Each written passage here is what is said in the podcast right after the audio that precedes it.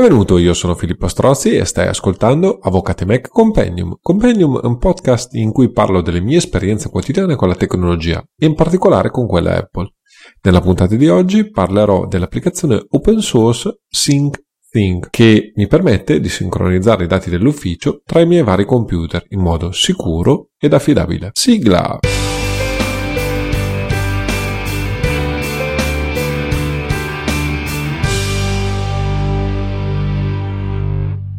Dell'applicazione SyncThing ne ho già parlato nelle puntate precedenti. Visto che molti si sono mostrati interessati, oggi faccio un focus, chiamiamolo così, e ne parlerò ovviamente dal punto di vista del professionista che lo vuole utilizzare per scopi professionali. Segnalo tuttavia eh, che eh, può essere usato anche per scopi, chiamiamoli così, non professionali, ovvero per esempio per sincronizzare foto, video e altri documenti per uso personale che non necessitano, diciamo, uh, di delle cavotele tipiche invece di un ambito mm, eh, professionale di lavoro, chiamiamolo così. Prima di entrare nel dettaglio di, eh, dei funzionamenti di ThinkSing e uh, menicoli vari, eh, è importante che capiate come funziona il sistema classico di sincronizzazione di file via cloud, diciamo, e invece Qual è il sistema di eh, SyncThing? Il sistema classico è quello dove mh, mm, il file, diciamo, parte dal computer A, viene copiato su un, fa- su un server nel cloud eh, di terze parti abitualmente ed eh, il server invia poi questo file, sempre attraverso internet ovviamente, al computer B. Esempi tipici di questa tipologia di sistema di sincronizzazione cloud sono Dropbox, iCloud, OneDrive di Microsoft, Google Drive e chi più ne ha più ne metta. L'aspetto ovviamente eh, critico eh, di questi servizi è che la sincronizzazione avviene passando attraverso un server di terze parti, cioè un server che non gestiamo noi, di cui ovviamente non conosciamo nulla e mm, per forza di cose a livello generale fideisticamente ci fidiamo che i nostri dati vengano gestiti in maniera corretta. Con applicazioni come Cryptomator eh, ed altre eh, mi viene in mente Cloud Monter che è un'altra applicazione che permette nella sostanza di eh, ehm, utilizzare come fossero uh, drive presenti diciamo sul computer ehm, le, i servizi online e appunto come Cryptomator è possibile cifrare con una cifratura una password di cifratura diciamo nostra i dati sul cloud di, di, soggetti terzi. E questo ovviamente da un certo punto di vista ci permetterebbe di eh, essere più tranquilli sul fatto che i nostri dati sono ancora in nostro possesso perché come lo ripeto ma, ma, ma voglio insistere, visto che è una cosa a cui tengo molto, quando trasferiamo dati sui server eh, di Dropbox che sono in California, per esempio, piuttosto che di altri soggetti, anche la stessa Apple, eh, ci dobbiamo fidare di, di, quello che fanno con i nostri dati. Mm, si apre ovviamente col trasferimento dei nostri dati in server all'estero, prevalentemente è difficile trovare dei service provider eh, diciamo cloud eh, posizionati in Italia.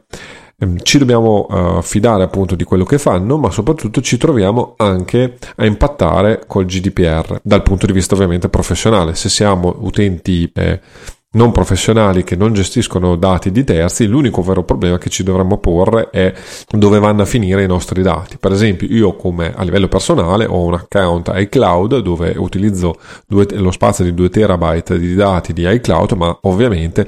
lo utilizzo per usi personali. Avvocati a Mac è su iCloud, le mie foto sono sincronizzate, le foto di famiglia sono sincronizzate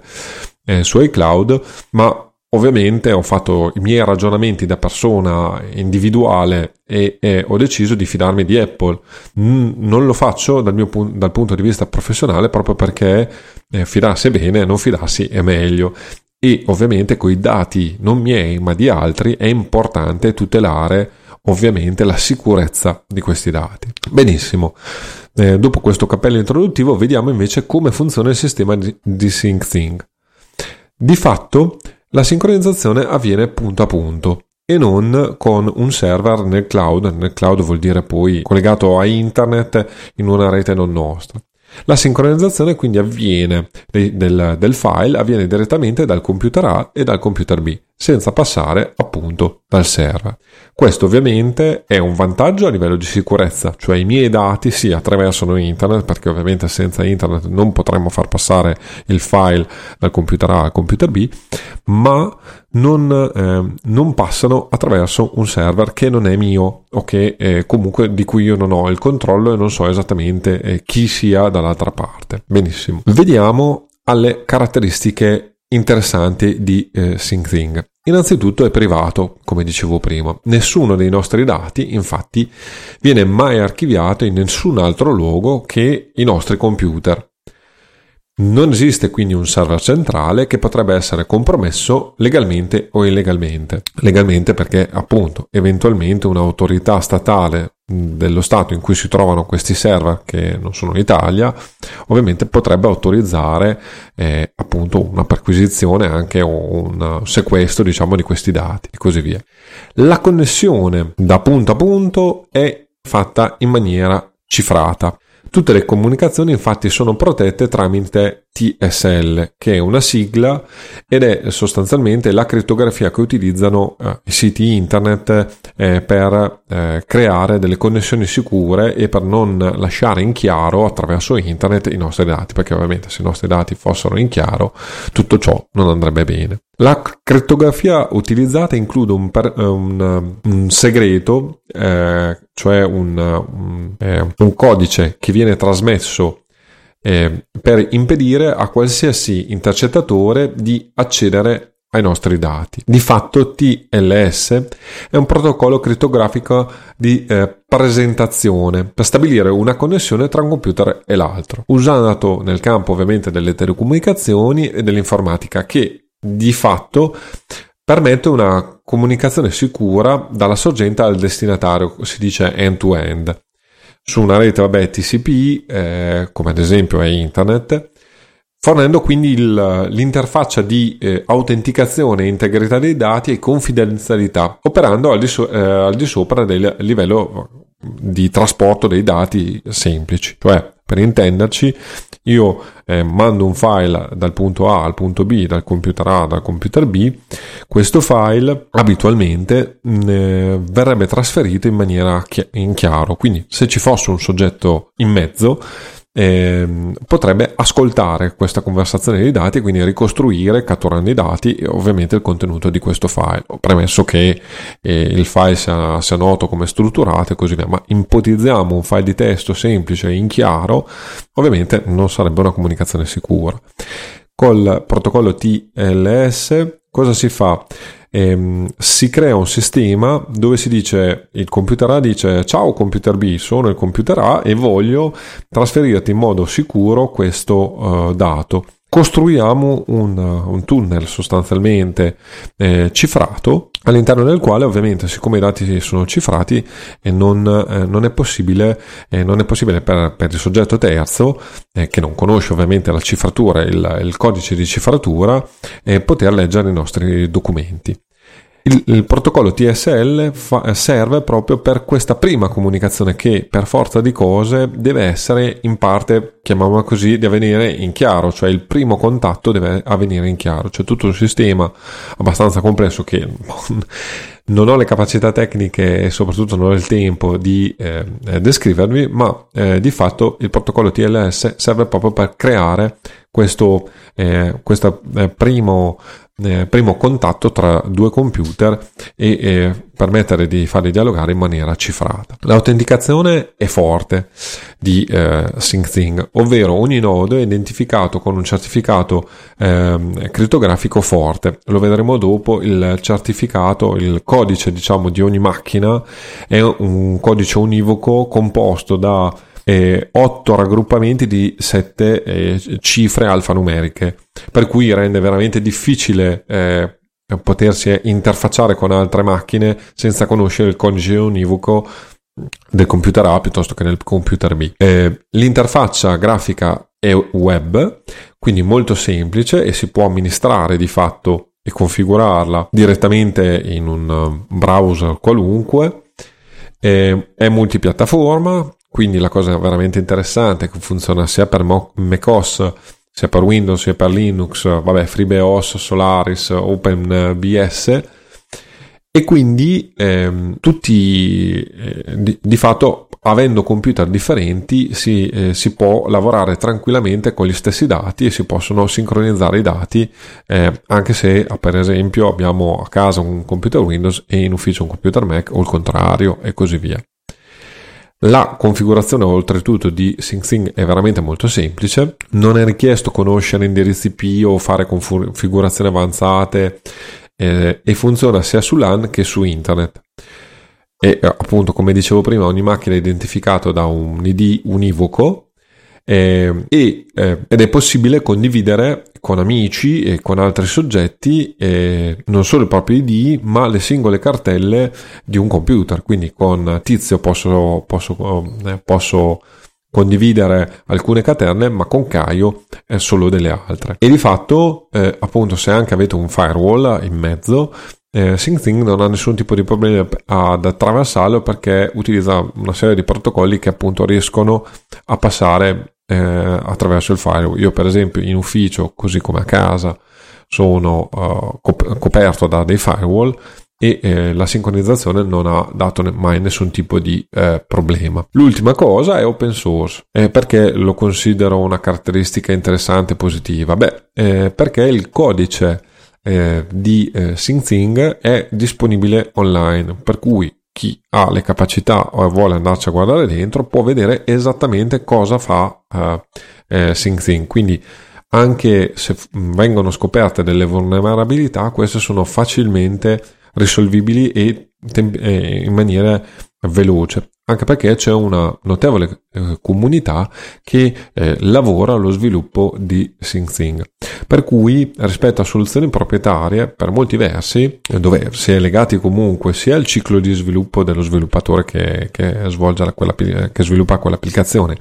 sia anche al fatto che non è possibile vedere se ci sono delle falle e eventualmente risolvere anche in maniera casareccia, anche se ovviamente per un professionista medio questo non è un'opzione eh, diciamo eh, fattibile. Però appunto siccome questo sistema è, eh, diventa poi potenzialmente il vostro sistema di sincronizzazione base, ovviamente avere un sistema sempre aggiornato eh, dove nel limite del possibile è sicuro e eh, controllato quotidianamente, è ovvio che è una situazione positiva. Vediamo quindi eh, come è possibile utilizzare eh, questo programma. Allora, la prima cosa eh, che ovviamente dovete fare, lo trovate nelle note dell'episodio, è andare sul sito di syncthing.net e eh, scaricare eh, per il vostro sistema operativo il sistema. Per macOS esiste sostanzialmente un'applicazione bundle, cioè eh, un DMG che vi permette poi di installare tutta l'applicazione. Per eh, Linux è possibile installarlo sia a, diciamo a riga di comando che eh, eh, con i vari eh, packaging di eh, Linux. Sotto eh, Windows, devo dire la verità, non l'ho testato, quindi non vi so dire, ma sicuramente ci sarà un file exe che è possibile utilizzare scaricare e poi utilizzare. Una volta fatto questo, ovviamente do- dovremo configurare. Nel caso del Mac, nella sostanza, la prima volta che viene lanciato, eh, SyncThing compare nella barra dei menu. È possibile, cioè, c'è, il, c'è il logo eh, ovviamente del, dell'applicazione, eh, nella barra in alto sulla destra dei, eh, dei menu e è possibile cliccarci sopra e a questo punto avremo innanzitutto la possibilità di vedere lo stato uh, di SyncThing, cioè se è online o offline, quindi se ci sono dei problemi o meno. E sarà possibile utilizzando il tasto Open aprire appunto una finestra del browser, verrà aperto il nostro browser eh, scelto e eh, ci comparirà appunto la finestra di amministrazione di SyncThing. La prima cosa da fare se non è stato rilevato automaticamente alla lingua italiana è eh, passare alla lingua italiana. E il uh, SyncThing tra altre cose è, eh, è disponibile a livello di interfaccia nella lingua italiana quindi è comodissimo e semplice da vedere. Avremo eh, sulla sinistra le cartelle, eh, all'inizio ovviamente non ne avremo nessuna, le cartelle condivise. Sulla destra avevo invece le indicazioni del dispositivo, ovviamente se è un'interfaccia reattiva, quindi se lo guardate su un browser in piccole dimensioni, le, che, il racconto che vi sto facendo diciamo eh, sarà una un, un, dettaglio uno sotto l'altro e non una fianca all'altro, però poco cambia. Vedrete appunto il, il, eh, il vostro dispositivo, quindi eh, quanto è attivo, quanto è l'utilizzo della CPU, quindi potrete anche avere eh, in maniera pratica vedere quando eh, quante risorse vi utilizza sul vostro computer. Dalla mia esperienza personale l'utilizzo è abbastanza minimo Ovviamente ogni computer avrà il nome proprio del computer che eh, per i Mac è modificabile all'interno delle preferenze di sistema e eh, vi farà vedere ovviamente quanti eh, la velocità di download e di upload dei dati che avete fatto fino adesso e lo stato delle cartelle e così via. In fondo ci saranno i dispositivi remoti, cioè dispositivi a cui questo com- il vostro computer è collegato. Ce ne possono essere uno o più di uno, ovviamente eh, ognuno avrà il suo nome, quindi potrete vedere e eh, eh, ovviamente modificare la sincronizzazione con i dispositivi remoto. Nel caso mio specifico ne ho eh, la bellezza di 1, 2, 3, 4 e 5 collocati un po' in giro per il mondo, no, non è vero, eh, ho diciamo il mio portatile, ho eh, il Raspberry, ho il mio eh, ThinkPad dove c'è sopra Linux, ho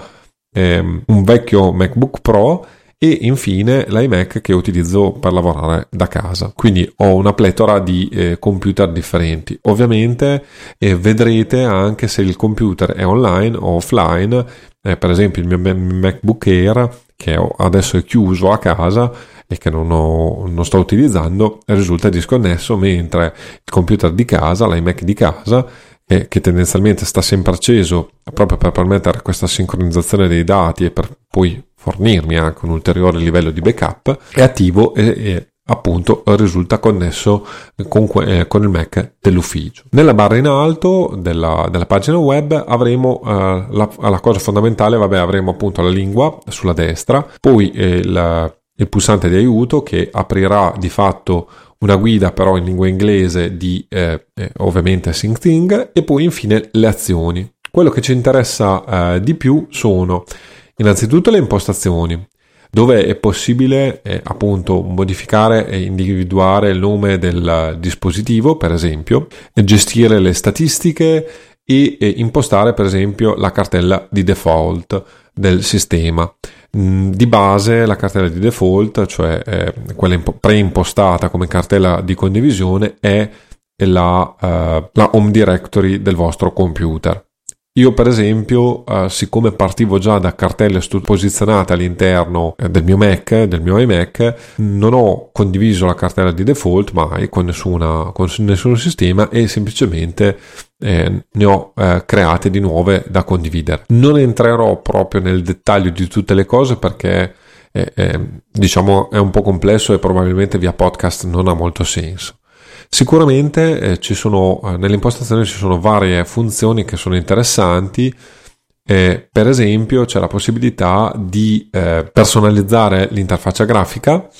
ehm, tema GUI, eh, dove potete scegliere tra di fatto attualmente una, una versione scura e chiara, diciamo, o quella di base. È possibile ovviamente limitare anche eh, la banda passante, eh, eh, della connessione. Se non volete ovviamente utilizzare eh, troppo eh, eh, la vostra banda internet però ecco qui il mio consiglio ovviamente di se potete di non limitare la banda perché ovviamente la sincronizzazione dei file richiede una certa banda passante e, e, ovviamente poter utilizzare al massimo la vostra connessione internet è fondamentale. Però se avete altre necessità soprattutto ecco una prima sincronizzazione di una grossa mole di dati forse conviene non intasare totalmente la banda passante del vostro collegamento a internet mm, però per esempio nel caso del mio ufficio ho una fibra su rame e quindi eh, pur avendola attivata non ho avuto dei rallentamenti anche se ho avuto l'accortezza di farlo nel weekend di modo che eh, gli altri che utilizzano la connessione non avessero un danneggiamento, una riduzione del, delle performance, chiamiamole così, di internet. Infine, possono essere eh, ignorati dei dispositivi. L'altra funzione fondamentale, ovviamente, è quella di mostrare il nostro ID. L'ID è fondamentale e bisogna tenerlo segreto il più possibile, ovvero l'ID ehm, permette di individuare esternamente il nostro computer e ci permette quindi di fare i collegamenti col, dal computer A, che è l'ipotesi del mio iMac dell'ufficio, con il computer B al, all'esterno del mio ufficio. È, è, comodamente il codice, appunto, ve l'ho detto, è univoco e mh, mm, composto da cifre alfa, 7 cifre alfanumeriche in eh, tronconi di 8, quindi c'è, c'è una quantità notevole eh, di cifre e eh, se avete un, un, telefonino è possibile anche avere il QR code sostanzialmente che eh, può essere riconvertito poi nelle cifre. Le altre funzioni che ovviamente sono interessanti ma che sono autoesplicative c'è la possibilità di arrestare il servizio o di riavviare il servizio. In più ci sono le, delle funzioni avanzate che devo dire la verità non, non, tocco minimamente, non ho toccato minimamente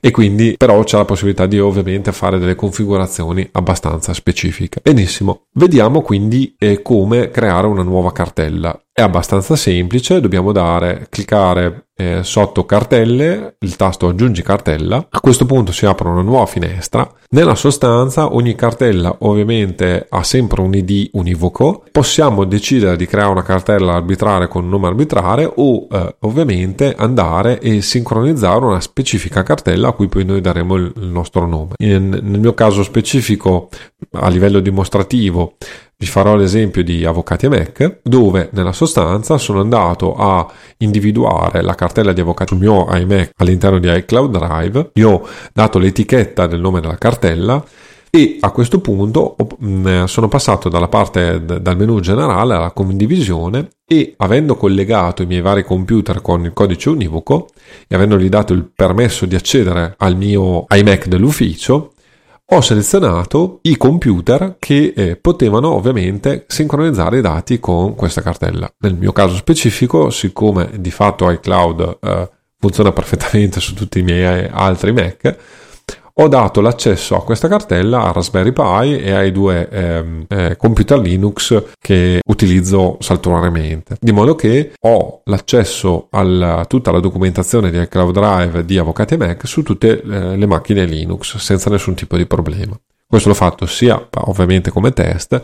sia perché ogni tanto appunto per utilizzare i, i computer Linux scrivo eh, da questi e avevo bisogno di accedere ai dati di iCloud Drive. L'altra cosa veramente eh, interessante è la possibilità di eh, impostare il controllo delle versioni del file. Di fatto come funziona? La sincronizzazione avviene in questa maniera, cioè io creo un file sul computer A, questo viene trasferito sul computer B. Se a questo punto apro sul computer B questo file e lo modifico dal computer B, automaticamente il file modificato verrà caricato anche sul computer A e quindi se torno sul computer A mi troverò il, file modificato. Il problema è che eh, in tutta questa operazione eh, il file originale prima delle modifiche va perso, per cui è possibile creare un controllo di versioni che permette di recuperare o di salvare la versione precedente di questo file. Ci sono svariati livelli di controllo della versione che possono essere impostati. Eh, basta andare in controllo versioni, eh, ci sarà un menu a tendina da nessun controllo versioni, controllo versione con cestino, nella sostanza se lo cancellate, controllo versione semplice che vi permetterà di fare, di mantenere tot numero di versioni, eh, ovviamente più versioni mantenete di un file, più potenzialmente lo spazio su disco verrà, eh, eh, verrà occupato. Quindi valutate bene cosa fare. C'è la possibilità poi di un controllo versione eh, cadenziato, ovvero eh, si può stabilire innanzitutto la durata massima di una versione in giorni, quindi 0 per eh, mantenere la versione per sempre, le versioni per sempre, oppure non so, per esempio 365 giorni, quindi le versioni vengono salvate fino al massimo di un anno indietro. È addirittura possibile creare eh, un percorso specifico nella cartella delle versioni, sostanzialmente dove vengono archiviati tutti i file modificati, che casomai se, se volete potete farlo su un hard disk esterno anche perché per esempio su un, eh, su un computer come eh, l'iMac con un, un hard disk a stato solido ovviamente lo spazio non è infinito. Per cui ci sono svariate modalità di gestire il tutto. Infine il controllo versione esterno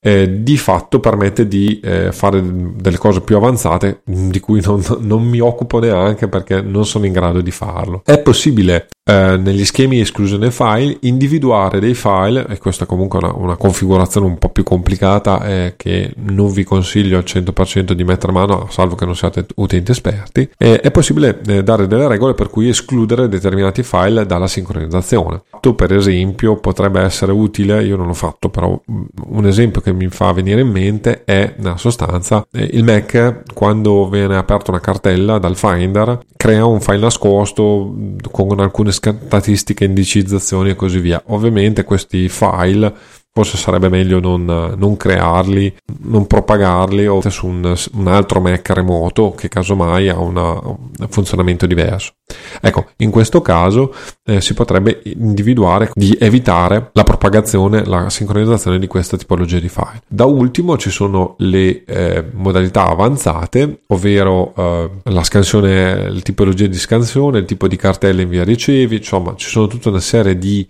eh, parametri che tendenzialmente è consigliabile eh, non modificare se non si sa esattamente cosa si sta facendo. Comunque, appunto, come vi dicevo, la gestione della sincronizzazione delle cantelle può essere avanzata e eh, appunto si possono fare anche delle cose abbastanza strutturate. Quando invece voglio vado in uh, dispositivi, dispositivi remoti, posso sempre schiacciare aggiungi dispositivo remoto a questo punto, in questa, eh, in questa finestra, comparirà eh, la richiesta appunto di inserire il dispositivo, l'ID del dispositivo remoto, quello che abbiamo visto eh, col tasto mostra ID, che dovremo andare a inserire, e dare invece un nome che potrà essere arbitrario, tra virgolette, al nome del dispositivo remoto. A questo punto avremo la possibilità di, di, di dire eh, cosa condividere con questo eh, dispositivo remoto e ovviamente sempre nella parte avanzata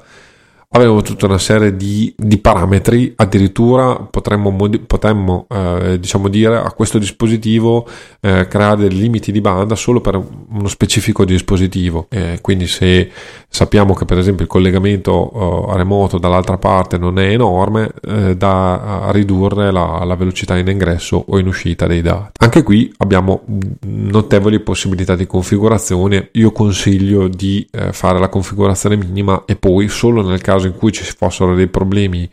visibili, eventualmente andarsi a impelagare nella configurazione fine e soprattutto a, leggere tutta la manualistica legata appunto alle singole configurazioni dei singoli aspetti. Bene, più o meno ho cercato di eh, farvi una carrellata di come eh, lavorare con eh, come si configura e come gestire SyncThing. Vi posso dire dalla mia esperienza personale che mh, appunto anche se questa configurazione sembra molto complicata non lo è addirittura quando uh, si hanno due computer, per esempio il portatile e il fisso, io ho fatto l'aggancio, diciamo, uh, del mio MacBook Air direttamente in ufficio al mio iMac e se si lasciano i parametri eh, di eh, scoperta dei dispositivi attivi, come avevo fatto io all'interno della, della rete eh, intranet del, dell'ufficio, il, sul mio MacBook Air quando ho installato SyncThing eh, è comparso la presenza dell'iMac, ho quindi dato l'ok su tutti e due i dispositivi per la eh, gestione, ah, mi, sono, mi sono scordato una volta che eh, il computer remoto avrà dato, aveva fatto la richiesta o il computer a cui vogliamo uh, far accedere i dati eh, avrà dato l'ok per l'accesso, comparirà un, un messaggio a video eh, dove si dirà che il computer A ha dato accesso al computer B. A questo punto una volta che abbiamo fatto questo sarà possibile condividere senza problemi i dati. Io ho fatto delle prove eh, internamente, quindi con i miei vari eh, computer e devo dire la verità, il sistema funziona molto bene. Ho fatto anche dei test prima di, di, fa- di, registrare questa puntata con l'amico Roberto Marin, do- con cui ho condiviso una cartella di prova e devo dire la verità, anche qui la sincronizzazione ha funzionato bene, non, non abbiamo modificato i file tantissimo diciamo, non, non è stata una cartella di lavoro vera. Eh, però devo dire la verità, dalla mia esperienza e dalla sua esperienza, eh, devo dire la verità, il risultato finale è positivo, anche se considerate che modificare in contemporanea lo stesso documento può creare dei conflitti. E questo è un qualcosa che non è eh, superabile eh, con eh, strumenti come SyncThing per cui se volete mm, lavorare in gruppo su un file per esempio Word o così via è sconsigliato lavorarci eh, all'interno eh, della sincronizzazione di SyncThing. Dovreste cercare soluzioni differenti per esempio Nextcloud può essere una buona soluzione o se non avete problemi di privacy e gestione del GPR allora potete utilizzare tranquillamente Google Doc e eh, le varie con- condivisioni anche di iCloud e così via. Vediamo quindi pro, i pro e i contro uh, di eh, questo uh, approccio e dell'utilizzo di SyncThing. Innanzitutto i vantaggi. Beh, sicuramente per quanto riguarda il GDPR la cosa fondamentale che salta all'occhio è che i dati sono gestiti in casa, quindi non c'è tutto il problema, pur, pur garantendo la sincronizzazione dei dati eh, quasi come se fosse un sistema cloud eh, e eh, come lo vedremo ovviamente c'è un unico difetto di questa soluzione ma ne parlerò negli svantaggi. Mm, quindi dicevo per il GDPR i dati non circolano altrove su server non, eh, di cui non disponiamo con contratti che non possiamo mm, di fatto modificare per cui eh, anche lì eh, iCloud piuttosto che Google non, non, c'è la possibilità di concordare clausole mm, e, e garantire quella che è la sicurezza prevista dal GDPR dall'altro la sicurezza dei dati, del passaggio dei dati, perché di questo trattiamo e basta, è avanzata, come vi ho descritto all'inizio della puntata, e eh, diciamo premetto che non sono un esperto di sicurezza, ma sicuramente quello che è stato fatto dagli sviluppatori è quantomeno un buon livello di sicurezza. Se volete poi approfondire, nei link delle note dell'episodio c'è un, un'apposita guida in inglese su, eh, che descrive come è stata affrontata la sicurezza di SyncThing, quindi ovviamente lì potete avere dei riferimenti. L'altro vero grosso vantaggio di SyncThing è la semplicità di utilizzo. Rispetto a soluzioni per esempio come Nextcloud, che richiedono quantomeno l'installazione di un, un servizio server, quindi avere il minimo di competenze o eh, incaricare qualcuno con un minimo di competenze per gestire il nostro server cloud. Ovviamente non, parliamo, non parlo di, eh, del cloud, diciamo quello a basso costo, è come il cloud Dropbox e così via, dove ovviamente le garanzie non ci sono, nel senso che non abbiamo un contatto diretto con un soggetto che possa gestire il nostro server in maniera avanzate come vogliamo noi. Gli svantaggi. Allora, innanzitutto, ovviamente, in senso tecnico non è un backup SyncThing come non sarebbe un backup un qualsiasi servizio cloud.